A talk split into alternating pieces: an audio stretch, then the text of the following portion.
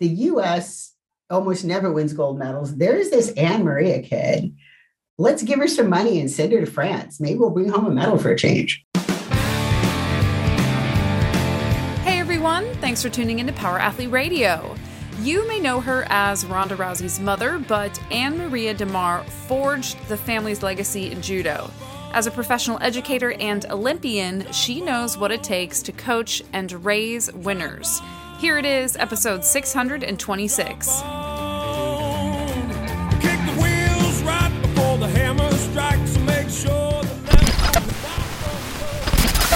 a lot of athletes are in sports where the probability of making a living from it is uh, minute. I'm a statistician. My doctorate's in applied statistics. Okay. So at some point, maybe when you get done and maybe five, ten years down the road, you realize I spent 15, 20 years of my life doing this. What for? And I would like to argue that it has benefits that perhaps you don't see in your 20s and maybe not even in your 40s. Uh, I don't think I'd argue with you on that in any way. I think uh, just in terms of business and the people we've encountered, the people that have played sports at a much higher level tend to be much better teammates and actually better employees and better people for me to work with. I mean, to the point where it's one of our prerequisites when we start meeting people, especially people that apply to work for us. I want to know, like, you know, what was your athletic background? Did you like what level did you play for? Um, I find that people that have actually competed and trained for something tend to be much more resilient and easier for me personally to work with. You know, when I got my first engineering job, they said that's one of the reasons they hired me was I was the national judo champion and had a black belt. And they said they figured that shows your ability to set a goal and work toward it, which is funny because that has nothing, I mean, judo has nothing to do with industrial engineering. But I know we could we, could talk about a lot of things. You, you well, just brought up something else. Oh, well, ha, um, let's start with a little bit. Of, well, let's just order with a or start with a little bit of origin story. Like, how did you get into judo? You know, everyone asks that, and the truth, I'm going to make up a good lie sometime about you know, my family of ninjas, or no, I was a really short, fat little kid and I had super thick glasses. I mean, to this day, I wear like industrial strength contacts and I wear glasses over that to see small.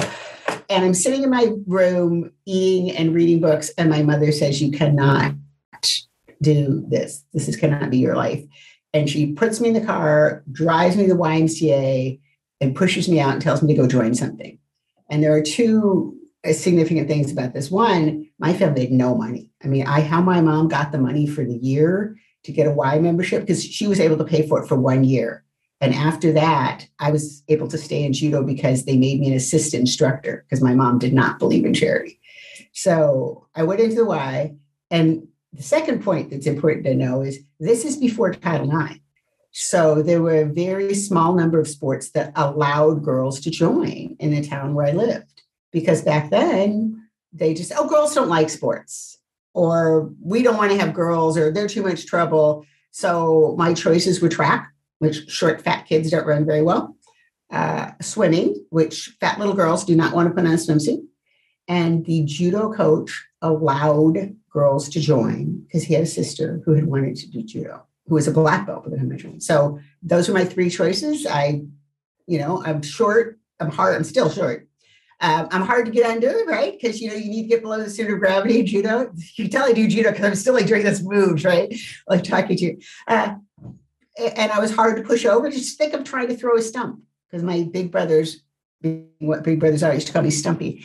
And so, and I have big brothers, so I was good at fighting, right? So I was good at it right away and won a lot of stuff and stuck it out. But you said an interesting thing, you know, when you talk about being good teammates. My late husband played basketball, was super good at it in high school. And he said to me that he thought a big difference between men and women that he hired were was that women, and this is never remember again before Title IX, did not play team sports. They didn't have that opportunity. And he said, so I hire women who were athletes tended to have been, you know, as the, the outlier, the judo player, but they were in track, they were in swimming, they were maybe in gymnastics. And he said, the thing I learned from sports, being a basketball player, was to be able to count on other people on the team. That even if you were the best guy, and he says, let's be honest, my small town in Oregon, I was the best guy, but you're one guy on the team. And he said women who were really good athletes often had to rely only on themselves. Now, of course, my youngest daughter played soccer. I, I know she had a coach for a women's basketball team. It's no longer true to anywhere near this the same extent. But I also think there may be a difference between people who compete in team sports and people in individual sports. So, what year did you? Uh, what year would this mean that you got into judo? I got into judo in 1971. All right, so we're like mid 70s, Bruce Lee kind of, uh, you know, like that whole kind of, uh, you know, beginning of like uh, kung fu theater and all that. So you're in this kind of like beginning phase of it. I mean, were there a lot of other female judo players? I mean, were there, you know, you, you're from a small town. Like, did you have to travel to different places? I'm wondering, like, how you necessarily found competition and how, and then like what the process was in terms of like going to like the next level and going on and winning, you know, titles. There were not very many female judo players in my town. When I started, there were probably a couple other girls in the club, and generally people would come and go, but sometimes I was the only girl on the mat. And I say girl, not woman, because I was like 12, 13 years old.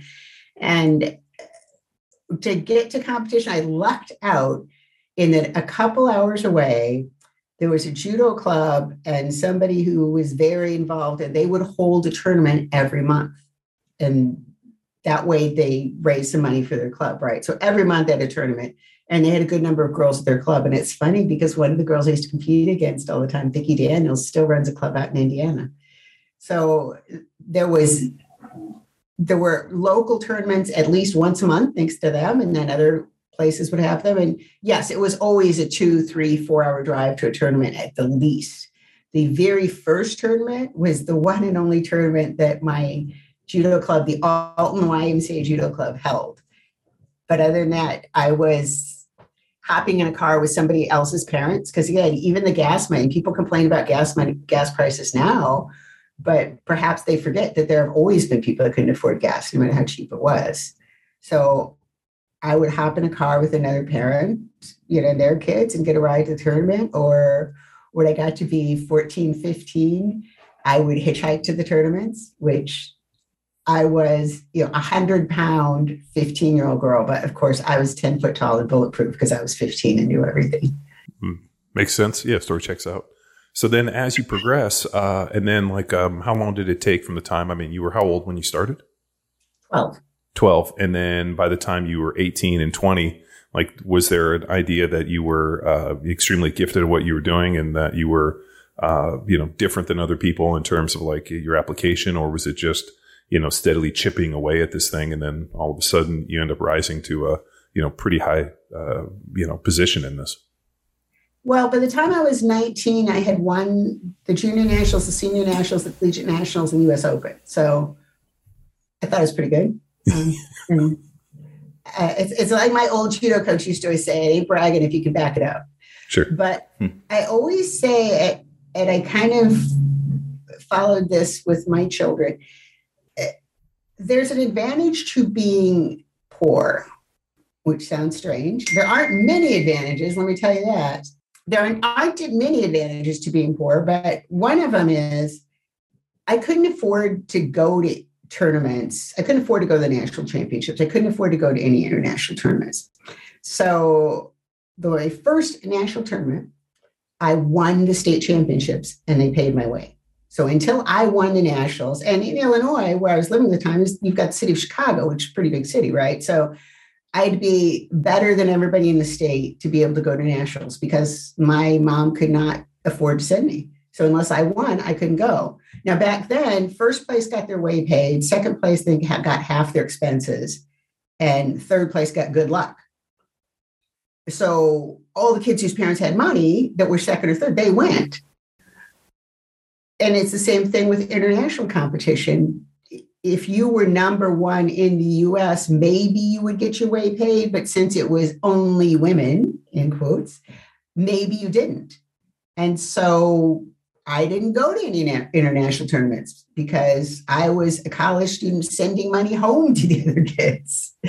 So I had, looking back on an overestimate of my ability, right? Because I'm beating all the kids around my small town. And then when I get to win the state championship, I've won the championships of fairly good state before, fairly big state before I even go to the nationals. And I believe my first year I placed third, and then the next time I placed uh, fourth, and then I won. And then for many years straight, I don't think I lost to an American. And then I lost maybe once or twice to an American for the rest of my whole competitive career. So I, I wasn't able to go places until I had earned my way there and was good enough that somebody said, Hey, the US almost never wins gold medals. There's this AnnMaria kid. Let's give her some money and send her to France. Maybe we'll bring home a medal for a change. And then in 1984, that led to a gold in Vienna. So yes. was there international travel before that, or was that your first trip overseas to compete? No, I went to, like I said, there were there were a couple of guys. One of them still alive, Bruce Toops and Frank Fullerton. They were both uh, involved in the national organization. They both had money, and they wanted the U.S. to win. And when I started coming up, they said, "Where do you need to go to get better?" So I went to the Pan Am's, Pan Games, and won that in Venezuela. I went to the Austrian Open and won that. Um, I went to the Pan American or Pacific Rims in Hong Kong and won that. So those were all in 1983. Uh, went to the Canada Cup. I think that was in 83 uh, a couple of times. Well, only 83 once, but I think I went there in 83 and 84. So yeah, from 82 to 84, I won a few international tournaments in between having a baby and being an engineer. So when um when I was reading your bio, you you actually moved to Japan and lived in Tokyo as an exchange yes. student. Yes, I went to college there for a year. It was great. And uh, did that really expand your training? It made me a better judo player. They did not allow women to compete, compete there except for one tournament a year, which they did not allow me to compete in because I was not Japanese and not the best behaved person either. but it was really good for me. It was uh, just a chance to learn from a lot of different people. You mentioned that the, you did strength and conditioning, so work in the weight room outside of judo. When did you start to pick up the barbell, lift weights, and start to see the benefits of that extra work outside of sport skill? I'd say my last couple of years when I was really successful, so maybe there's a correlation there. We had a trainer, he just unfortunately passed away, Mitch Lewis and that was back then that was a very unusual thing for people to have like a personal trainer strength coach i don't know of anybody else really that had one if you had a strength coach you competed in weightlifting or bodybuilding you people in other sports that i knew didn't and mitch had a very small number of people that he worked with i was one my coach who won seven um, national championships was another. His cousin, who won a gold medal in rowing in the Olympics, was another. And I would go and meet up with Mitch. I mean, our whole judo team would that was working with him. And for each individual person, he would have a workout. You do this because we only saw him once a week, usually because we all had jobs. And he had a different job too. He was a PE teacher he'd give everybody their workout on Saturday, maybe twice a week, Saturday and Sunday. We'd work with him. He'd watch what we did, you know, correct our form and send us back with a, a list of things we were supposed to do during the week. And I remember meeting him. And now my weight division was 56 kilos, 123.2 pounds. And he had something like, I want you to be able to deadlift 365 pounds, you know, by the time you go off to the world championships. And I looked at him and I said, Mitch, it's three times what I weigh. And he said, Let me get this straight. I'm the coach, you're the athlete, shut the fuck up. Which I know on your other podcast was not how you say talk to people. Actually, Mitch was a really good guy. And he believed in his his results would speak for themselves. And they did. It was it was very, very good for me because as I said, I was working a 40 hour week and on the world team. So he would give me workouts. When you get up in the morning, do this. Here's your morning workout. Do this weightlifting, do these sprints, do whatever. Here's your new workout. So thank God General Dynamics had a gym and we were by the ocean. So I could go run eight miles if I needed to at lunch. And then in the evenings, I did judo. Yeah. Heavy workload. Yeah. Professional athletes a little different these days. No, no. I mean, uh, yeah. I mean, uh, you know, she makes a great point about Title IX. I mean, when all of a sudden now you start taking, you know, because at the time all the money was dedicated to men's sports. So now all of a sudden there's a little bit of quality in that and being able to push a little dough that way. Um, so you're living out in California um, at the time, and how, how, did you get out to California? I got a job. I was oh. living at the Olympic Training Center actually, and it was not my it was not my thing at the time. I don't know how it is now, but basically got three hots and a cot. People went to practice. And I just thought I need to be going forward in my life more than just going to judo. And I had an MBA. I had left my job at Honeywell to go there for train um, at the OTC, and I was pregnant. So uh, my ex-husband, my at the time my husband was also a judo player. So we were both living there, and they said I was a little bit crazy. I won the Colorado State Championships four months pregnant. Maria still says half that trophy belongs to her, but you can't cut weight and be pregnant. I mean, that's just stupid, right? So I thought if I can't train, why am I here? And you know, if I can't really train at that level, and General Dynamics offered me a job and good money, so I, I hopped to, to San Diego, had a baby, and probably the week or a week or two after Maria was born, I went up to Tenri Dojo in Los Angeles, which is a couple hour drive away. My friend Dawn had called me up and said, Oh, you got to come up here and train with us. I met this new guy. My boyfriend's a great coach. You got to come up here.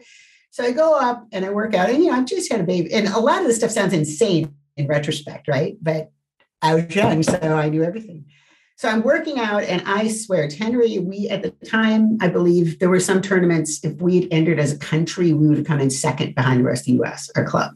So I'm up there, I'm training, and at the end of practice, I lay down on the mat, and I swear, if the dojo had caught fire, I would, I would have just had to burn up. I was just done. And this guy comes up and kicks me, you know, kind of pushed me with his foot and said, I have never been interested in women's sports before. And I just got interested. I'm your new coach.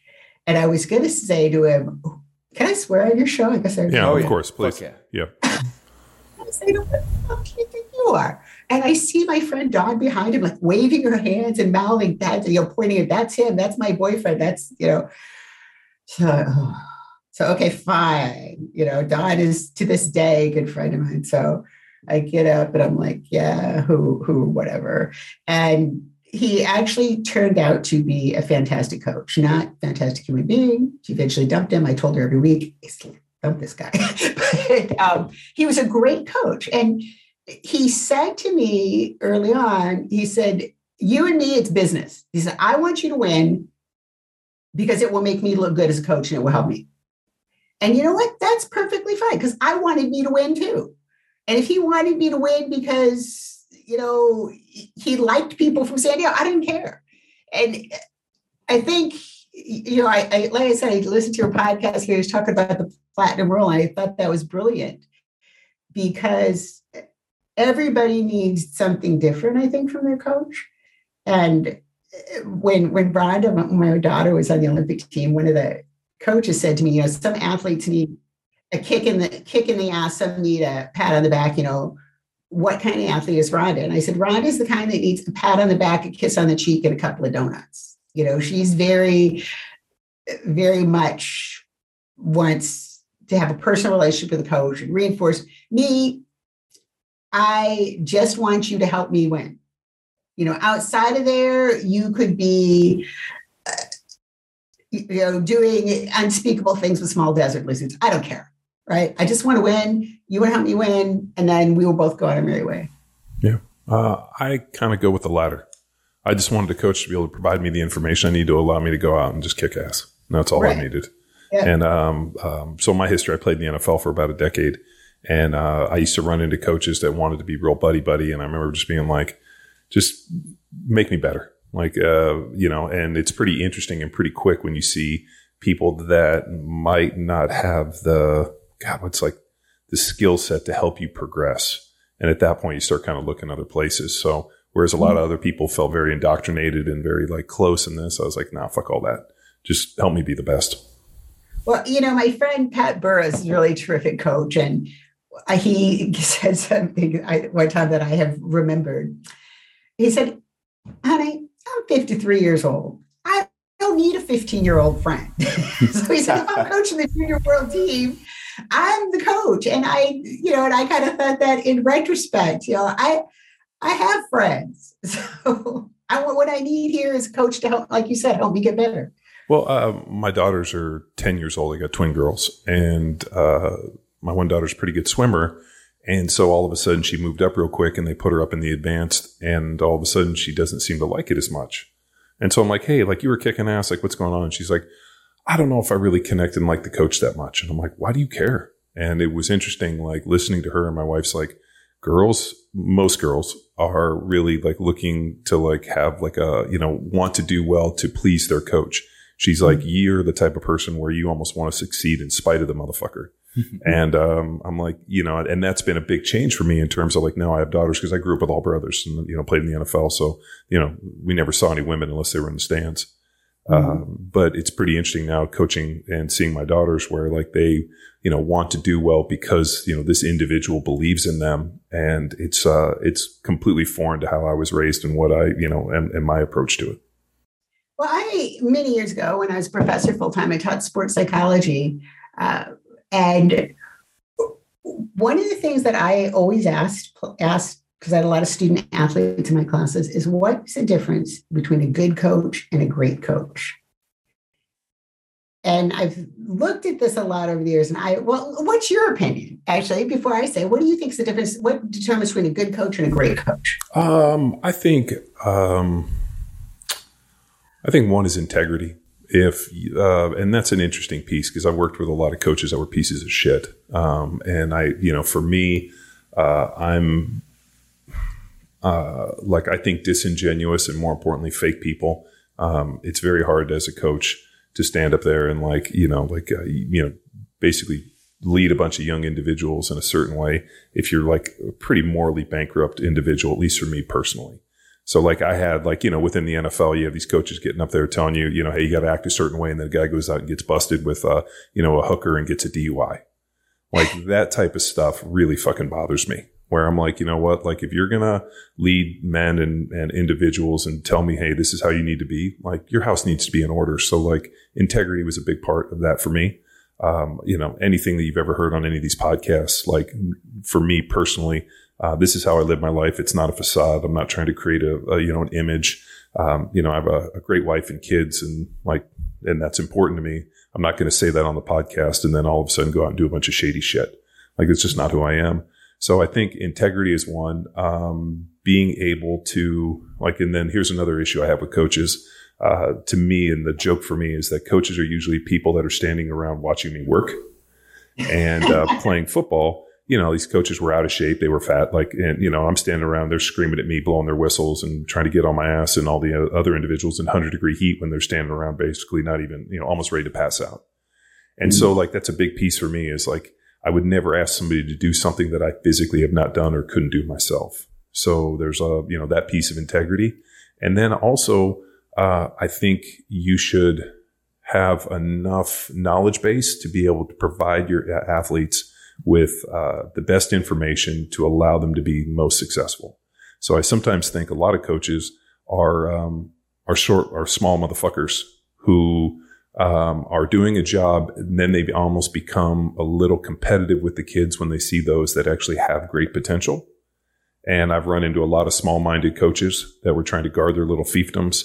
And uh, I think at the end of the day, like didn't benefit their coaches. Like side note, I got hit up two days ago by a, a PT that I know locally, and um, a former. Um, a bunch of my teammates play for Michigan. Uh, he's like, "Hey, this this this kid whose dad played with a bunch of your former teammates. Um, he's a local kid. He hurt his shoulder. His dad was asking if there's anybody that can coach some offensive line stuff, and I didn't know anybody. Do you know anybody? And I'm like, no. And then he's like, can you do it? I'm like, yeah, I can do it. I just don't have a ton of time. So then the dad hit me up today and uh, I have this really interesting thing with um, if you if you have the ability to help people, you should be able you should help people. And so my thing to the dad is like, hey man, I one, I don't want to get like, I'm not taking any money and I won't do it for that. But the kid can show up two days a week at this time. Uh, I will effectively put that kid in the best position where he can probably go start as a rookie uh, for Michigan if he wants to go there. Like if he can do the work and he can listen, I can take him on this and I can show him all the intangibles. But at the end of the day, he has to want to do it and has to show up and, and, you know, have that intrinsic motivation to be the best. Like I'm not like the type of person and I can't, and I never really looked for coaches, you know, and I'm sure you've seen this. You've, uh, you've probably been around coaches where they are able to like transform the player into something and allow them to believe in something bigger than themselves. And I've, I've had coaches like that. For me, um, that's not who I am. I can provide you the skills. I can sharpen your blade, but at the end of the day, you have to want to strike with it. And, uh, that was what I told this guy. I'm like, Hey, if this kid can show up, uh, I'll teach him all the skills to where when he shows up the first day, they'll think that this kid's a phenom but he has to show up and do the work. And, um, and the dad's like, what's going to cost? I'm like, no, I don't want to get paid. Uh, if I want to get paid, the kid will clean the gym or something because we have a, here in Power Athletes, a big, we have a, I have 16 acres out here in Texas. And then where we're at right here is our office. And then we have a big, you know, building training facility on the property. So I'm like, it's my own space. If he shows up and he wants to kick ass, send him. If he doesn't, then there's, I'm sure there's somebody else out there for him and I'm not the right person. So I think for me as a coach, uh, I think it's uh, integrity, um, being able to, um, you know, not be disingenuous, not ask somebody to do something that you can't already do, and then at the end of the day, have enough skill and enough wherewithal to know, um, you know, that my job is to be able to provide this kid the information so that he can go on and, you know, do great things with it, and not to stand in his way. I agree with all that. My answer's real quick focusing on the the good difference between a good and a great coach, focusing on the emotional state of the athlete. So how do they react to a miss? How do they react when a call doesn't go their way? How do they act uh, towards their teammates and aiming to train that? How are they responding to conditioning? Are they acting like it's the most difficult thing, throwing their gear off? I currently coach high school lacrosse, throwing their gear off as soon as they're done with the task. We're standing tall and ready for more. Yeah. So that, that emotional response to stress, adversity, and things like that. So aiming to shape that the best I can, because I mean, anything can go wrong in a game. So preparing them to, no matter what happens, just be prepared to react and then respond appropriately for whatever comes next. And I hope that carries over past our, our sport, but that emotional quotient, to use a Raf Ruiz term, mm-hmm. that's, that's the difference between good and great, in my opinion. See, I think all those things that you said, though, I think maybe yours is a little closer to mine. All those things that you said are the difference between a good coach and a not good coach. Like it's really the difference between a good human and a bad human. Right. I mean, I mean, integrity, that's a baseline. And yeah, I would have thought of that first because I could just kind of take it as a given, but you're yeah. 100% right. Um, the one thing I've been fortunate, I think, to, to come to know a lot of good coaches and all of them have those things that you say that they have integrity they they show up. Uh, i try to be in shape just because of what you said. Now a little bit though i personally don't tell people to do things i haven't done because nobody i've coached to date well my daughter but you know have won the world championships have won a lot. So i've trained at that level and i have looked kids in the eye before they went out to compete in the junior nationals or wherever and said, I will never ask you to do anything you cannot do. You can do this.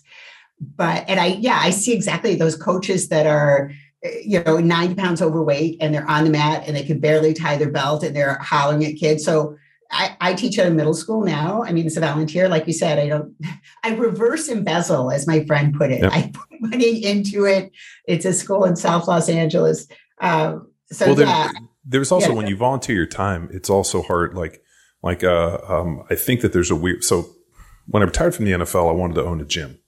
Like mm-hmm. I'd always liked to train. I wanted to own a gym. And then as I owned a gym, I realized I wanted a gym. I just didn't want members because uh, I wanted people that wanted to show up and train. And I didn't, because what I didn't like was the, uh, the sense of entitlement with money. So people pay for the gym membership. They're coming to train. There was a weird sense of entitlement that, that, that they had. And I remember thinking like, fuck you all. I would give all your money back. And if you guys show up, then there's no sense of entitlement. You do what I tell you, you leave. And so with any of the, you know, interns or any other kids that I've ever been asked to work with, a big thing is like, I don't, you know, I don't want any money because one, uh, I'm not working for you. Um, if you want to show up And, you know, like, so, um, the way I got into martial arts is I was, uh, when I was six, my older brother got beat up and my dad wasn't much of a fighter, you know, typical like, you know, karate kid st- uh, deal. So my dad took him down to the dojo and there was this old Japanese dude, uh, Sensei Habura. And we went and learned Shotokan. And after about a couple weeks, when, when my brother went, he ended up taking my other brother and I because he was beating up on us. And we did that pretty much every single day for almost like maybe four or five years. And then I thought kicking was stupid and I wanted to get into boxing, but there was no boxing place. So I ended up going to a John Barrett Kickboxing Academy. And they said, Hey, well, we have boxing classes. And then I got into boxing. And then when I was 14, I went out, decided to go play football, which, uh, just felt like fighting against people that didn't know how to use their hands and ended up doing real well with it. But, um, it was, uh, it was pretty interesting where, uh, you know, like, and at least in that first, you know, that old Japanese dude, he wasn't very friendly to us. He didn't speak a ton of English. He was extremely, you know, uh, very hard taskmaster but everything he taught, like whenever he did the demos whenever he taught it, it was always so well done and so crisp that you thought your mind, man, if I could just do it as well as he can. And like to me, that was really uh, very powerful. There were no words, uh, you know, like there was no long speeches. It was like, you know, you watch or I do, you watch, you mimic. And I just remember being like, dude, this old man's a badass. Like if we just do what he does, we should be able to kick ass too. And I really liked that element of it. It was one, he showed up. I mean, he showed up every day in his gi. I mean, he did everything and did it way better than all the kids. And he wasn't overly friendly. I didn't need him to be, but he was, uh, uh, like, you know, fucking badass. And so, like, to me, as I got more into the coaching or I got more into displaying, it like there was a lot of yelling by a bunch of dudes that didn't do what we were doing. And so I think I always kind of grew up with this idea that like, man, like uh, players play, coaches are players who can't, or people that can't do it anymore. And then I kind of got into this where there were a lot of ex players that went on to be really good coaches. And it wasn't because, you know, their time was just had passed. And here they were giving back and doing well. And that's where I viewed it, where I was like, you know, I'm still a good athlete. I can still move and do all these things. My time has passed. And if there's another individual whose time is, is now, I can show him. And we've been out and worked with a bunch of, you know, NFL players and college kids and, and done all this. And I'm real good on showing them being like, I will give you the cheat codes for you to be successful. Just do what I do and let me show you exactly how it's done. And if you can mimic it, go on and do it. I'm never going to ask you to do something I can't do and I'm never going to yell at you. If I got to scream and yell, I'm not the right person. And, um, you know, that's just, and I, I, don't know if that's traditional coaching or, or as we've been having this conversation, it reflected back in me. And I thought about that first sensei I had. I mean, that was kind of how he was. There wasn't a lot of words, but his movement was impeccable. I mean, I still can remember, you know, his starch gi with the sound of him punching and kicking and it's, it, you know, sounding like, you know, it, and just like, you know, the hard wooden floors and the sound of his feet hitting the ground. And to me, I just remember thinking like, this dude's a badass. And then you get into this thing and you realize a bunch of these people don't practice what they preach. And that's the disingenuous thing. I mean, uh, and we, we, used to see this all the time in the NFL. Guys would stand up with their Bibles and, you know, talk about Bible study and the Lord and this, and then get busted with, you know, hookers and cocaine like a week later. and like, I think I got really, you know, disingenuous or I just really focused on the idea of like, it's not the words you say, it's the person you are, and more importantly, how you act when people aren't watching. And I think for me personally, and I know this isn't the classic definition, that's what I think of as not only a parent, but as a coach, somebody I want to be around. You know, it's funny. I was multiple times for various organizations, director of development for like United States Judo Federation, um, Southern California. I was president of California Judo Inc. And I'm a little person, right? And, and I'm easy to overlook. I don't look like the traditional judo sensei. And there were times when I would slip in somewhere, there's camp going on, and often there's mats piled up in the, you know, the dojo, extra mats that they're not using. I'll go go off in the corner and sit up on top of those mats and watch. And I will watch and see how people train when they don't know anybody's watching. And that will tell you a lot about that person as an athlete. So, I, I will get tell you what my definition, my thing between a good coach and a great coach, because all the things that you said, I think make somebody a good coach. But what's that 1% of coaches? Um, one thing you said it, and it took me a while to learn that you don't you're not out there trying to, to beat those kids that are training to be on the University of Michigan or Texas Tech team right now. And that took me when I retired from competition. You know, I was used to, I had to beat up everybody on the mat And there were people who didn't think women should compete in judo. And I, that's why I got really good at arm bars. I mean, there were times when somebody and I might have a little come to Jesus meeting and they would slam me around, It which is really kind of messed up, right? Because I'm a small woman and they would knock me around on the mat. And eventually I would get him an arm bar once and I would hold it there and say, buddy, what do you think the odds are I will never get in this move again? And if you don't quit pounding on me, the next time I will do a back bend on your arm and I was crazy when I was young, so so people believed it. Uh, but I used to think that I had to beat up everybody on the mat, or I couldn't coach. And as I got older, even in my like late thirties, you know, my early forties, that's not. I've got, you know, I'm working as a professor. I've got four kids. I'm running a software company, and I'm you know 40 years old. And this friend of mine who was from England, he was a judo coach. He says to me, "Do you really think Bela Karolyi gets up on the parallel bars and flips around with those little girls?" He said, your job is not to beat up everybody on the mat. Your job is not to throw everyone with your left uchimata. It's to make sure that kid can do a left uchimata if that's the best throw for them, which was apparently you learned that on your own without somebody having to beat you over a two by four to, learn it. So yeah, well, you- uh, the funny thing was, and people don't believe me, um, during when I was six, uh, the dude would walk around and he had uh, like one of those um, uh, bamboo strip bokens and it was tied up deal. And he would walk around and we would hold positions and then he would check you with the stick and, you know, crack you in the stomach on the legs of a horse stance. And he would check us all the time with this stick. And I remember coming home and telling my mom, I'm like, you know, he beats us with a stick. My mom's like, yeah, it's karate, martial arts. Like you've seen the movies. What did you expect was going to happen? Oh, no, no, no, no, no right? No. And no, I, I, I know, but the and so I just figured no, but I mean, so so he he would walk around and as we were holding different you know isometric contractions and holds, he would just check you with the stick to see if you were tight. And uh, I remember telling my mom, and my mom was like, "Yeah, that's that's what happens. Like, what did you think was going to happen?" And I think that's hilarious now because kids would probably parents would fucking file lawsuits and call the police on it. But at the time, we just figured, you know, that's what he does, and it's part of the deal. But uh, no, I mean it's um, it, you know, the other one I've, I've had some amazing coaches. Rafael Ruiz, who was uh, the guy that trained me most of my NFL career. Uh, Raf legitimately, uh, all the things that I talked about, Raf meets the mark on all those. I mean, I remember watching him go in and like showing up when he was training and watching him do shit where I'm like, there's a 165 pound Filipino dude that I just watched, you know, squat, you know, double his body weight in the front squat and jump off the ground with it. I mean, just such a gifted athlete. And not only that, was extremely knowledgeable, was an incredible person, but had um, just a really interesting, commanding respect from just all pieces. Like there was no hole in anything. And uh, he was the type of person when I met him, I think I was 23, maybe 24. And um, I met him and he's Filipino, so I didn't know if he was like 24 or 54, right? He, he's looked the same. So we go out and train. He holds himself very well. We train for the entire year. I go back for my second year and, uh, you know, start 16 games, have a great season. And then I show up for that third year and I was like, we'd been training for a little bit. And I was like, oh, it's my birthday next week. He's like, oh, it's my birthday. So we went out to go f- out to dinner for our birthdays and they brought my cake that had like 24 candles and they brought his that had like 25. And I was like, you're 25 years old? And he's like, yeah. I'm like, fuck, I would have never hired you if you were 25.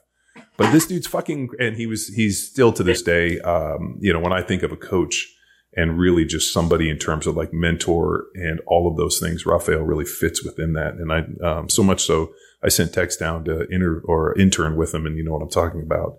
But like that piece of, uh, you know, being able to take you on the journey and be able to show you something that you couldn't do yourself. And I encountered so many coaches whose own, um, fucking small egos were like oh. huge barriers to try to get over that like I mean, I I had a high school coach who, to this day, like I think if I didn't circumvent him in every single way, I wouldn't have got a chance to play in the NFL. This dude would have set up every every roadblock he put in. I had to circumvent, and he was just a small minded individual. And I've encountered so many small minded individuals over the year that I'm like, you know, why are you doing this? And it's not for benevolence. It's because this is, uh, you know, it allows them to control their little fiefdom. And I'm sure you ran into this with judo. Oh, you know, you got to do it in an armbar and you're like, you're supposed to be here to help me better, not to fucking prove how great you are. Right. Yeah. I'll give you an example. Oh, go ahead. Were you going to say something? No, I was, wanted to expand more within the, the sports psychology curriculum that you created. Like, how much did it play into I mean, from your traveling experience and athletic experience, did you pull that in and create the course? Or was it based off literature And then how much did coaching play into that, or was it focused on the athlete? Well, the sports psychology course I taught was intro to sports psych. So it was just kind of giving people a general idea. And I had a lot of student athletes who take the class. So one of the things we talked a, a lot about is uh, young kids in sports, why kids do sports, why kids quit sports, because I think for a lot of them, we're, we're at that stage where they were in college. And I just like the statistic the other day 7% of athletes in high school end up playing in college. So they had a ton of friends who had quit, and many of them wanted to be coaches. They were going to be PE teachers, they're going to be some other kind of teacher and wanted to coach. So we looked a lot at what are the factors that determine whether kids start a sport and whether they uh, stay in a sport. And then the other thing that we looked at were factors that relate to performance. So because I was teaching, I kind of go through the things that interest me. You know, we looked at anxiety and the relationship between anxiety performance and the relationship between preparation, anxiety, and performance. Like one of the studies I really remember is on wrestling and elite wrestlers, say the top eight in the state, the further away it was from the event, say the state championships or the national championships, the more nervous they were, the more anxiety they felt. And the closer the event got, the lower their anxiety went to the point where when they went out to wrestle, that was the lowest level. Like they went out, and and I could totally relate to that because like when I was competing, and I understand this because for the and for the athletes who were not very good, like at the bottom, it was the opposite. Uh, their lowest level of anxiety was far out, and the closer it got, the more anxious they got because basically they knew they hadn't put in the work. Where for me, I remember every year we had kind of a schedule. The national championship were in April, and come January, you have a little break, Christmas, New Year's, and come January, you decide are you going to win the nationals or not? And if so, you start training. And in that decision period was the anxiety, like, oh my God, I'm going to do this to myself again. I'm going to have, I'm going to be so sore. I'm not going to be able to go out. I'm not going to be able to do this. Uh, I'm going to have to go to this tournament, this tournament. Do I really want to do this? And then once you commit to it, right? Then okay, we're all in. I'm going to Tenri, you know, three times a week. I'm going to the, I'm meeting with Mitch, our trainer, twice a week. I'm doing these things, and the closer it got, the more I knew. Okay, I'm ready. Where once I stepped out on the mat, it was showtime. And so I remember that was for other athletes. I would see them. And as the event came, when you're at the nationals or some international tournament and they're hanging out with their friends, they're basically trying to distract themselves from the fact that they have to go out to compete. Where I was that person and I kind of had a reputation, probably deserved to be in something of a bitch because, you know, I'm here, I'm here to win. So people came up and want to talk to me. I'm like, go away. I'm here to win. So it, it, was fun teaching sports psych, actually. I, but I never did answer my, give you my answer. And I will tell you the thing I saw, all the things you said make a good coach. And I think make a good coach, make a good person. People who are really good coaches at the like world level coached everybody as an individual. And I remember more than once seeing something like this. Like I was at, went to visit a friend of mine who was on the on the U.S. team with me, and we're training together. And at the end of it, uh, at the end of practice, the coach comes up to her and said, it comes to me and says, AnnMaria, I know you're the best. I know you're the best. You, you know, Diane Bell barely beat you in England. I'll bet she's training now. And I'm like, oh, she is not training more than me. And I get up and, you know, I start you know, doing more reps. And then he goes over to my friend, who's the lightest weight on the team, and kicks her and says, Get your lazy ass up. I am not going to be embarrassed by your fat ass. You get up. And he starts screaming at her, right? And I go over to her and I said, You don't put up this shit. I said, I'll hold him, you hit him, and I'll, we'll walk out of here together. And she says to me, No, that motivates me. I train harder when I'm angry. And I mean, my jaw about hit the floor, right? Because if somebody talked to me like that, I would hit him you know, you said about the, the thing with the kendo stick. I actually have one in my closet my kids gave me as a joke. But when I was in Japan, and people who know who Osawa Sensei is will be floored by this. He was probably 10th degree by the time he passed. He was the head instructor at Waseda University. And I, when I started there, I saw him hitting guys with kendo stick. And I went up to him and I said, with all due respect, sir, I understand this is how you do things in Japan. but I'm going to tell you, if you hit me, I'm hitting you back. And he laughed and he said, Yeah, you're in America. I know how things are. Um, and yeah, he never did hit me, but he whacked a lot of those guys from Waseda. So being able to see this is what this athlete needs as opposed to this one. And I don't think I could be a great coach because I don't have it in. I could not go up and scream, yell, and swear an athlete. Um, it, to me, first of all, it would be fake to me because I, if I feel like that about you, don't don't waste my time. And it's just counter to uh, how, and maybe this is bad in me, but it's counter to how I would want to be treated. And it's so counter to how I would want to be treated. I would have great difficulty even, and I have had athletes who told me or their parents told me that that helped them. And I, I, I if I was mad at you, I could, you know, yeah, I could take you out. But to just go scream in some kid's face. Yeah, it's not me either. Yeah. So, I mean, if that's the mark, I mean, but, uh, you know, if you, like, I, I think it was, uh, General Patton, uh, talked about, um, you know, leadership and especially being a general was realizing that different people are motivated in different ways. And part of being a great leader was finding each piece for each individual. Yes. And, uh, you know, you can't treat everybody the same. I mean, like you said, some people you got to coddle, some days, some people you got to kick. I mean, think about your own kids. You got four kids. So I got three. Oh, And, uh, I can't interact with my kids all in the same way. And it's, it's really interesting. Like my one daughter's much more sensitive than my other daughter is. And, you know, my son's in interaction is different.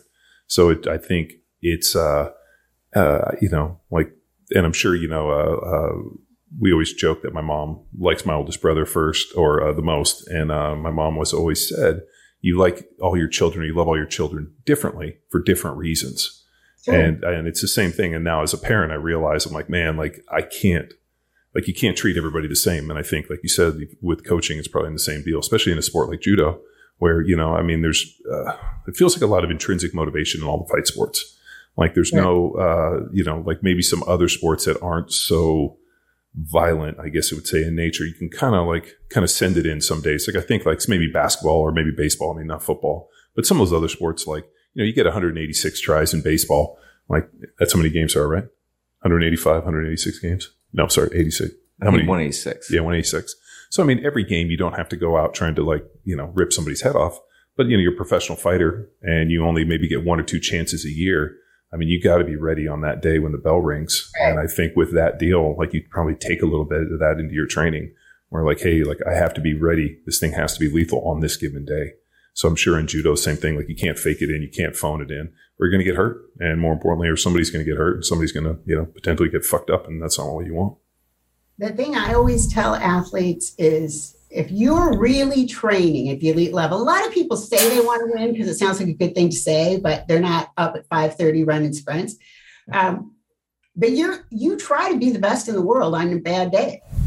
That's your goal because you can't guarantee like you said, the day that you have to show up, you won't have the flu. You know, you that's and I I always say I trained to be the best in the world on a bad day, and I never got to be that good, but I got to be best in the world on a good day, and I had a good day. Yeah. But that was not my goal. My goal was to be even better than that. Uh, my deal was I just wanted to be the best and catch everybody on a bad day.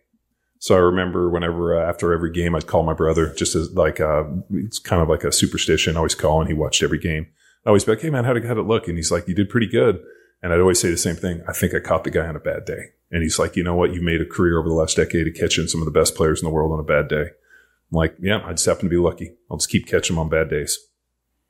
It's so funny because there used to be this judo magazine. It's probably still out there, and every big tournament, they would predict who was going to win. And they never predicted me, right? and then the issue after the turn maybe come out, you know, Terry Takamori was predicted to win, but AnnMaria got lucky and won. And, you know, Eve Aronoff was predicted to win, but AnnMaria got lucky and won. And so one, one of the guys from my dojo, as a joke, cut out like five of these articles in a row and taped them up in a row on the wall of the dojo at Tenri and said to me, you got to be the luckiest fucker in judo because every time, you know, I got lucky in one. Yeah, you make your luck. Yeah. Oh, yeah. So, um, how did uh, having kids kind of change your perspective on training? Did it did it fuel it? Did it aid it? Did it uh, you know make you hammer down? Did it focus you? Oh yeah, two things. One is uh, when I had Maria, I after I had the baby, I look and I maybe it's happened with your wife. I had like these red lines on my arms and someplace. Somebody I said to the doctor, "What is that?" And they said sometimes you work so hard, like when you're having a baby, for example, that you actually burst blood vessels. Have you ever heard of that? I've never heard of that. Hmm. Um, so that I thought. You yeah. mean giving birth? Yeah. Oh yeah, no, I mean, uh, um, you know, if you push so hard, I mean, I remember um, differently, but I, I got caught under a big squat and blew all the blood blood vessels in my eyeballs, and yeah, so my well, eyes were yeah. Yeah, I didn't know that was a thing. Yeah. And then I thought, well, damn, I've fought in judo matches, a few of which I lost, and I never had any burst blood vessels. So what that said to me is even when I thought I was training as hard as possibly could or fighting as hard as I possibly could, I wasn't. And so that was an eye opener because I really thought, you know, you're out in the you know finals or the semifinals in an international tournament. Really think that you're going as hard as you can. And I remember I was very proud of myself after winning the Austrian Open. I come back and I have some of those burst blood vessels on my arm because Gerda Winklbauer had been the world champion and she was supposed to be the best woman in the world on the mat. I pinned her and she was not getting up. so that was an, I mean, an eye opener to me that I always thought in those clutch situations, I was working as hard as I possibly could. And here was a physical sign that, and I guess I'm a little crazy because, like you, you know, who would work so hard they burst blood vessels? But, um, and then the other thing is, once I had Maria, I realized, you know, any minute I'm on the mat, I'm away from my kid. You know, I had her in August, and this sounds insane to say. I watched, so she was, no, she was born September 3rd, and I won the US Open at the end of October. Now, you've had children and seen how your wife is. And again, in retrospect, that's insane, right? Uh, but at the time, it's just, this is what I got to do. Yeah. Well, I mean, the, um, man, it's funny because uh, uh, I was a big baby. I was about 10 and a half pounds, and my mom had me in about 45 minutes. Whoa. So, yeah. So it, it, it, it yeah, yeah. No, my mom's, yeah. So she, uh, her water broke and she drove herself to the hospital because, uh, my dad was supposed to meet her there. He was at work and, uh, and ended up going in, having me at like 7.30 in the morning. And my dad, who was kind of notoriously, you know, cheap ass sometimes, was like, Hey, if we get her out of here by noon, can I only pay for a half day? And so I basically got her out of there at noon and then she went home and, uh, you know, went down and was making dinner that night. So, uh, and the, the, funny story was she goes down to the market and runs into her, her doctor. And it's like, didn't you have like a 10 pound baby at 730? And she's like, yeah, I got a family to feed, you know? Um, but, uh, like my, when I asked my mom about it, and she's like, William or, or will, uh, women have always been resilient. Um, you know, she's like, think about like, you know, uh, you know, women running through the field, having children in the field, wrapping them up and continue to run. And she's like, you know, uh, women are, have always been incredibly resilient or we would have never ever gotten this far.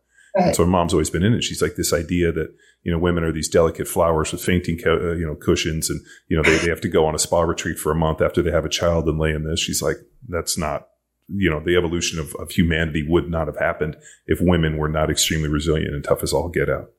So, right. and she's like, you know, this has only been within the last few years where, you know, everybody acts like they're the first ones to ever give birth and it's, you know, this, uh, this deal. So she's, uh, you know, and my wife fits within that, you know, like my wife still trains and is extremely resilient. She's like, it's just, you know, how it works. But it's, uh, it's funny you say that because now it fits really within, you know, how we were raised.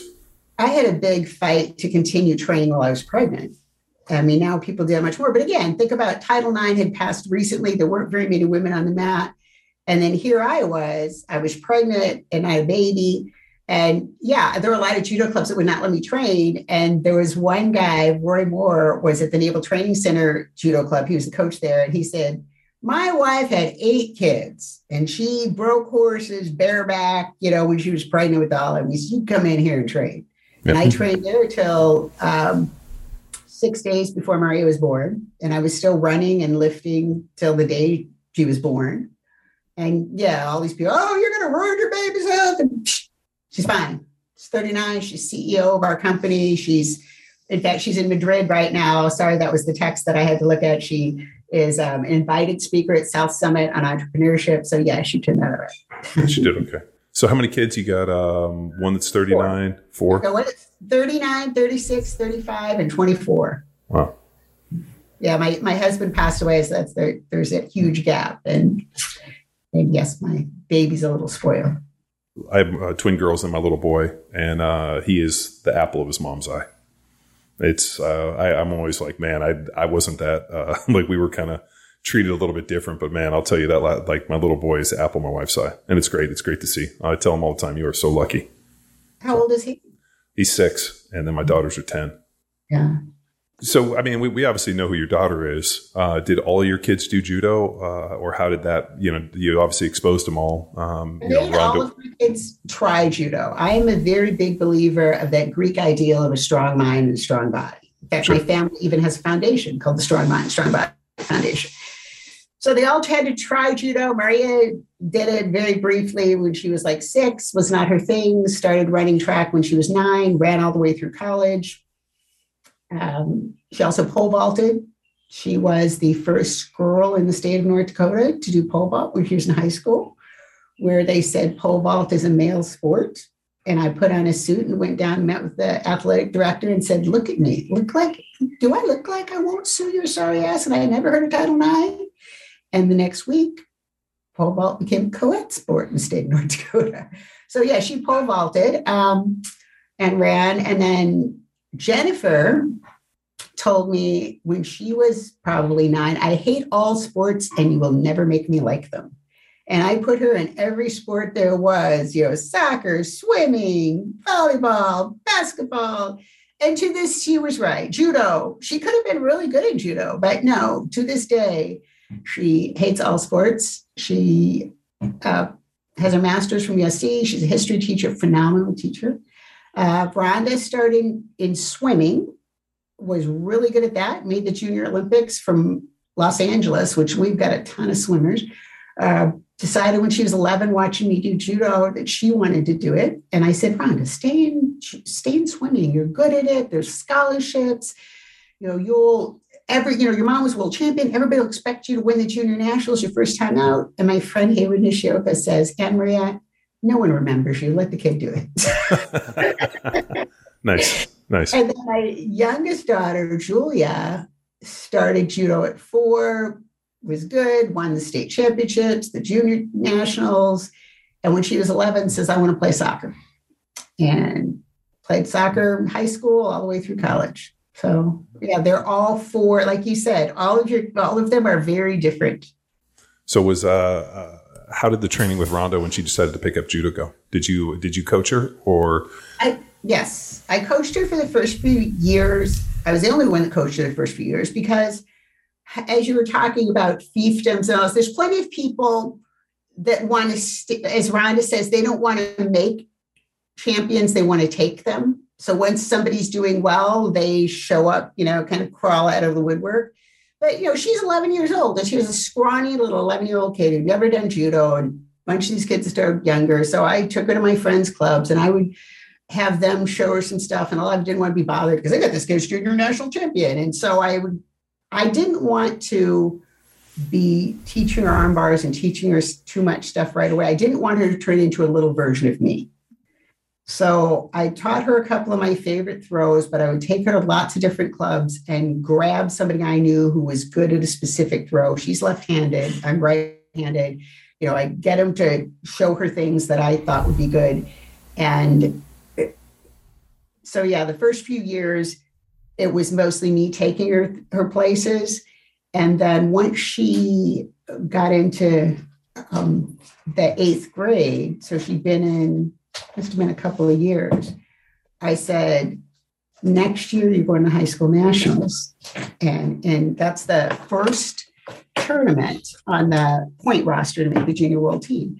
And I said, all these people are going to be there to make a statement. And you are going to be this little, next year, you're going to be this little high school freshman. People are going to try and armbar you because they'll think you've never seen arm bars. I said, I'm going to armbar you every time you breathe this year. Uh, oh my gosh.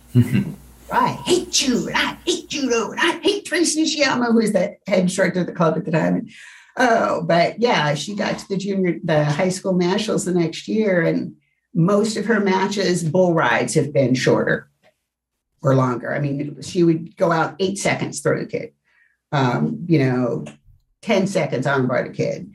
So, yeah. And then after that, when she started doing really well, then a lot of people just kind of came out, oh, I could coach. Uh, instead of uh, out of the woodwork, I like to ref- I like to say they come out from under rocks. They come out. they come slithering out from underneath rocks, not necessarily out of the woodwork. but some of them, to be perfectly fair, were coaches, not all of them. Some of them slid out from under a rock. Others, everybody has their strengths, right? Like some people, uh, like I teach college, right? Uh, I teach graduate level statistics. Sometimes, uh, rarely, I will teach undergraduates. I could not teach kindergarten. There is not enough Prozac. It doesn't mean I, I'm better than kindergarten teachers. It's not that I don't like little, you know, five year olds. They're adorable, but not my strength. So there are people who are actually really good coaches, but teaching kids, put your foot there, grab a little higher. Um, when you, you know, when you push, put some pressure on her her neck there, she's likely to stick that. They're they're at arm. They're not that, but they're very good at the upper level. So those coaches, I have no no uh, trouble with, but I don't know if you, you had this. Probably you did once you became successful in football, everybody who ever worked out with you was your coach and they helped you get there. And oh yeah. But I did once she once she started after 14, 15, I would take her to more clubs where she could get pushed harder. Because you know, she's 11, 12, 13. Okay, maybe, you know, I'm 40 years old, but I can still, you know, push a young kid but I was never known for being particularly fast. It's funny. I know you're you talk a lot about strength and conditioning. My big advantage is I was a lot physically stronger than the other women in my division. First time I ever walked in Gold's Gym up here in LA and I saw the women's bench press record, and I'm like, I can beat that. And I had never done a bench press in my life, laid down and broke the record. Um, it wasn't very high, right? There were that many women really in weightlifting at the time. So I was really physically strong, but I wasn't particularly fast. And the older you get, the slower you get, right? So by the time she was 15, I started taking her to clubs where there'd be other young kids at her level. And the funny thing is, for girls and women, often a boy who's a little bit younger, and for women, sometimes teenage boys are a great training partner because physically their strength is about the same. And you know, probably there's if they're about the same age, their skill levels about the same. So I started taking her to clubs and putting her in with, you know, some of the teenage boys that were about her age. And then when she got tougher, I took her to my old judo club, Tenri. And they are very old school. Remember, she made the the world team, and the world team coach called me up and wanted to know how she was doing. I said, Oh, there's a guy from Japan here and him and Ronda are playing king and mat, you know, and, and, you probably have similar things in football where you're trying to show who's toughest and you're just going at it. And he says, Aren't you going to intervene? I said, No, she's holding her own. I think I'll let it go. Um, but I took her to places where she could be really pushed. But I also am not around to make friends and influence people, right? This is my kid. I did not go to coach judo at the international level because I know what it takes and I have other interests. I run a company. I feel a lot of responsibility my employees to keep this company going and make a payroll every two weeks. So until Ronda came along, I had no particular interest in being an international coach. I knew what it took to win. And if I saw something was not in her best interest, I didn't need any new friends. I, there have been times when I walked out on the mat and got between her and some huge guy and said, You're done. And they would go, Oh, no, I wasn't. It's like, you're done. And she would, of course, be just all mad. Mom, I can take him. I can take him. I said, yeah, you know, you're 130 pounds and that dude's 250 and he just slammed you. No.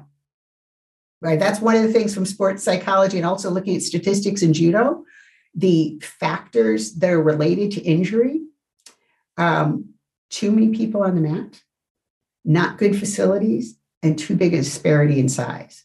So even though I'm an idiot And when I was young, there were no weight divisions for much of my my career, and I was 103 pounds when I started. I fought women who were more than two and a half times my size.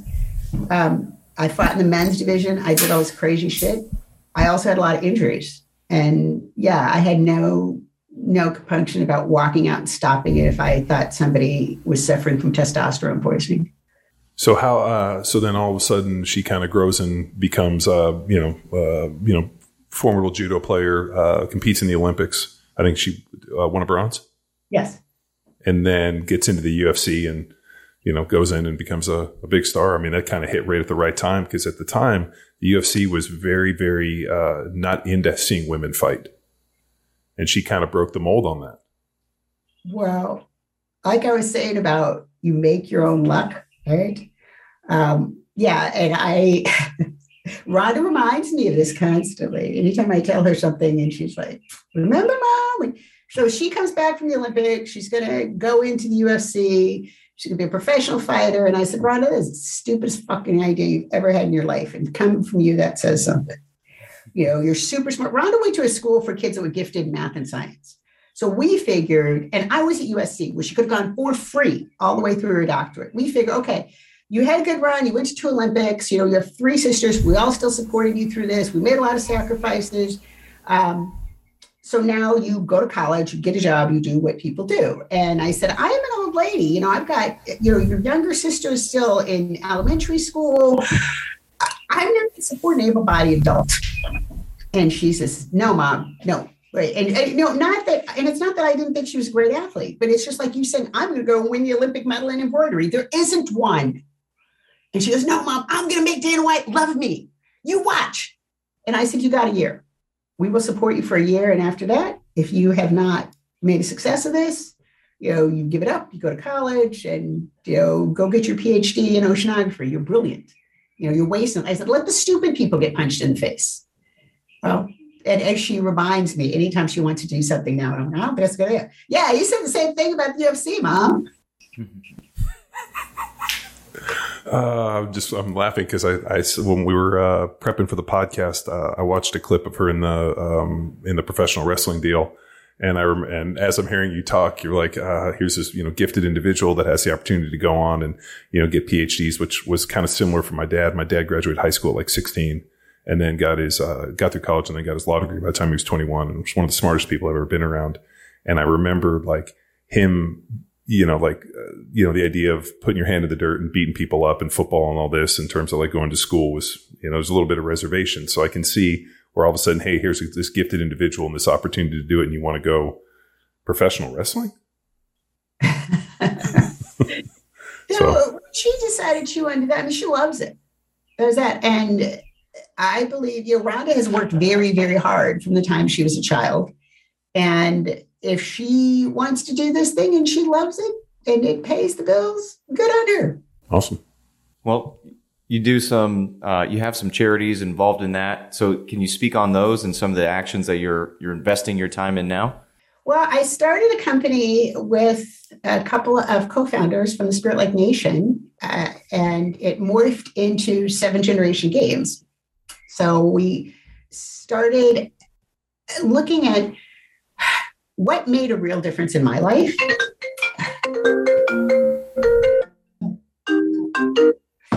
made a real difference in my life?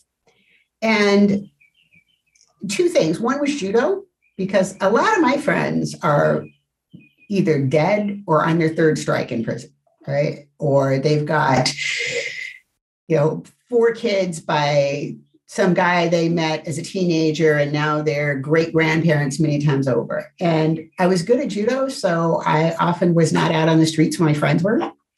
And I was good at math. And because I was good at math, I got a scholarship to college. Like uh, your dog is hilarious. Uh, he's rolling around. He's like stretching his arms, trying to get this. He's he's. he's that is Frank Zappa. So uh, the name fits. Same haircut. Yes, exactly. That's what I said. Yeah, so I was really good at math. And because of that, I got a scholarship to college. I graduated from Washington University in St. Louis when I was 19. I had my MBA when I was 21. And that changed the whole trajectory of my life. And I see many, you know, I would see on the reservation where I was working at the time, many kids who started falling behind in math when they were fifth, sixth, seventh grade. And by the time they got to the tribal college, they were years behind, and it might take them, you know, four or five years to get their AA degree. Many people didn't come to the tribal college until they were in their 20s because they had dropped out of high school and then they realized, okay, this is not going anywhere. And then they got their GED and they went back. And I see the same thing in, you know, in South Los Angeles where I volunteer. And it's such a waste, right? So I was thinking about how what could I do about this? Back when I was in grad school, I wanted to make computer games. But if you think about in the 80s what computers could do, right? So I kind of followed that for a while and everything was text-based and there was no, you know, the very first Mac was out there. So there wasn't that much you could do. And I went off and I taught college, started a software company doing statistical software. And yeah, so I kind of looped back to it when the kids were older and I could afford to take more of a risk when I didn't have three little kids that were counting on me and I wasn't a widow. And came up with this idea that I would make games that taught math around stories that interested kids because every game has to have a story. So we started out on, on the Spirit Lake Nation and the Turtle Mountain um, Reservation up in North Dakota. And the first couple of games were about there's always been math. Say your tribe uh, had an epidemic, which is funny now that this was our example. But if there was an epidemic, people back in the day, they didn't just say, oh, we're all going to die now. They knew about medicine. So, what was it you would use for medicine? And if you needed four for each person and there were 24 people, what would happen if you came back with the wrong number? Well, people would die. We couldn't really show people dying in elementary school. So we showed people puking, which turns out um, you have 10 year olds, they're highly amused by puking. So we made these games. The, the next one was about the Ojibwe migration. This woman, I did not know, she's a friend of a friend of mine, calls me up and says, Young lady, which made her my friend right then. Uh, have you heard the Ojibwe migration? Have you heard the Ojibwe migration? Because I had not. Mm-mm. Okay, so the Ojibwe, um, what some people call the Anishinaabe, the people who live in the middle of like North Dakota, Minnesota, the indigenous, some of the tribes there, they originally came from the Maritimes of Canada and like up around Nova Scotia, New Brunswick way. And about 500 years ago, no one knows why, there's theories and myths and legends, but whatever. But they walked. Remember, horses hadn't come been brought to America yet. They yeah, until the Spanish. Yeah, the, yeah, the horse didn't show up until the Spanish came. Yeah, so they picked up whatever they had. They walked from the Maritimes of Canada to the middle of the United States. And so that's where Fish Lake starts. And why did they do that? Maybe because one theory is that the there was less food, fishing was getting worse. And so there's, if last year an eighth of the fish you caught at this spot, you know, a fifth of fish you caught here were over foot long, were, you know, long enough that you didn't throw them back. And this, so far this year, it's an eighth. Is the fishing worse? You could wait till the end of fishing season, but if you're wrong, you know, you're starved to death. So we put everything in terms of survival and stories, and that's how we started. And the research we did showed the kids who played our games improved their math scores three times as much. So that's how we got started. And that's what we're doing to this day. We've got 20 games out. We also have a few games that we did based on decision making that are distributed through a foundation because they're aimed at kids who are really high risk, whose parents are maybe addicted to alcohol and meth and are in really high risk situations. So those are not marketed alongside the math games because if you're a math teacher and then um, you download this game that has questions on if you've ever been molested, maybe you forgot. Uh, so yeah, there's a seven generation games, which is producing games. We and then the funny thing about that is world's worst example of marketing. Most of our business these days comes from customized games, which is something I never even thought. Where somebody comes to us and they say, "I have an idea for a game. Can you make it?" so for example, uh, we get a call saying you made these games in Spanish and English. Can you make a game in Lakota in English? So, well, sure, we can do that, but nobody here speaks Lakota. Obviously, you know, a lot of speak Spanish. Says, well, we're calling from Pine Ridge. We speak Lakota. So here's the game we want you to make. So I'm doing, we're doing one with, I'm going up to Warm Springs, Oregon, a couple weeks with Confederated Tribes of Warm Springs, uh, a software publisher, uh, educational games publisher said, we want a game on statistics. You're a statistician, you make games. So that's what we're doing now. And one thing I'm really excited about is we're working with a group that does MMA and they work with very high risk youth. And they want us to make a game about sports, but integrating all the stuff these young people have to learn that they don't want to learn, like geography, history. So we're going to have a section on jujitsu, and then in that you'll you learn well where does jiu-jitsu come from what comes from japan and brazil here's where japan is here's where brazil is here's a history of each so yeah that's what we do. We're gamifying education. And then we have the foundation that for schools that can't afford to pay we have people who donate money so they can get the games as well. And the foundation also supports our judo program in south los angeles. Shout out to Gompers Judo. Uh, we have had every kid who went through that program graduate from high school, and most of them have gone to college. And this is in an area where the high school graduation rate each year fluctuates from 40 to 60%. And so I'm not on that end focused on the elite athletes, but more on the uh, everybody talks about oh building character and stuff like that, right? But not that many programs walk the walk. You know, I will kick you out if you have bad grades, if you get in trouble in school, because uh, there's four other kids waiting for your spot. I don't care how good you are, how many tournaments you Cool. Awesome. So if, uh, um, you know, I, I, always think about, um, you know, you have such a, a diverse experience, you know, from starting in judo and then traveling into this I mean, if you could go back and give your younger self any advice, what, what would it be? I needed a lot of advice when I was younger. well, it sounded like you were angry. And uh, I was very angry. I was in foster care. I was in juvenile hall. Um, yeah, I did the getting passed around families route. So I was a very angry kid. I, eh, you know, I was less. I was less a believer of this when I was young than I am now. That everything happens for a reason. And I know Ronda and I talk about this a lot. And she said, you know, she wouldn't change a thing in her life because everything that she did led to where she is. And, you know, not that I don't love my husband, I, because I do, but, you know, when I think about when her dad died, you know, her and Jen's dad, my husband, I, I mean, for a long time, I thought I would change that. But then if I changed that, you know, I wouldn't have my little Julia. I wouldn't have a lot of things. So it, it's hard to say. Um, I the best piece of advice I think I can give is just never, never, never give up. Because there's eh, so many times, even now, like with the company, we're, you know, we're in the middle of raising a community around now. We're in a much better place than we were obviously we started. But there's times when, you know, I had to make the payroll out of my savings because we were, you know, we just didn't have the money coming in, or we would have some big contracts, then we'd end, and we hadn't brought in another one yet. So whether it's you know having knee surgery three weeks before the world trials, or you know having my husband you know have an accident and then slowly deteriorate in front of me and pass away over five years, there's just been times when I thought, oh, you know, why is this happening to me? And what am I going to do? And I just think that the best advice is never, ever, ever give up you know, our a, a, priest who's a family friend of ours said in the Bible it says it came to pass, not it came to stay. So I try to remember that. this too shall pass, I think.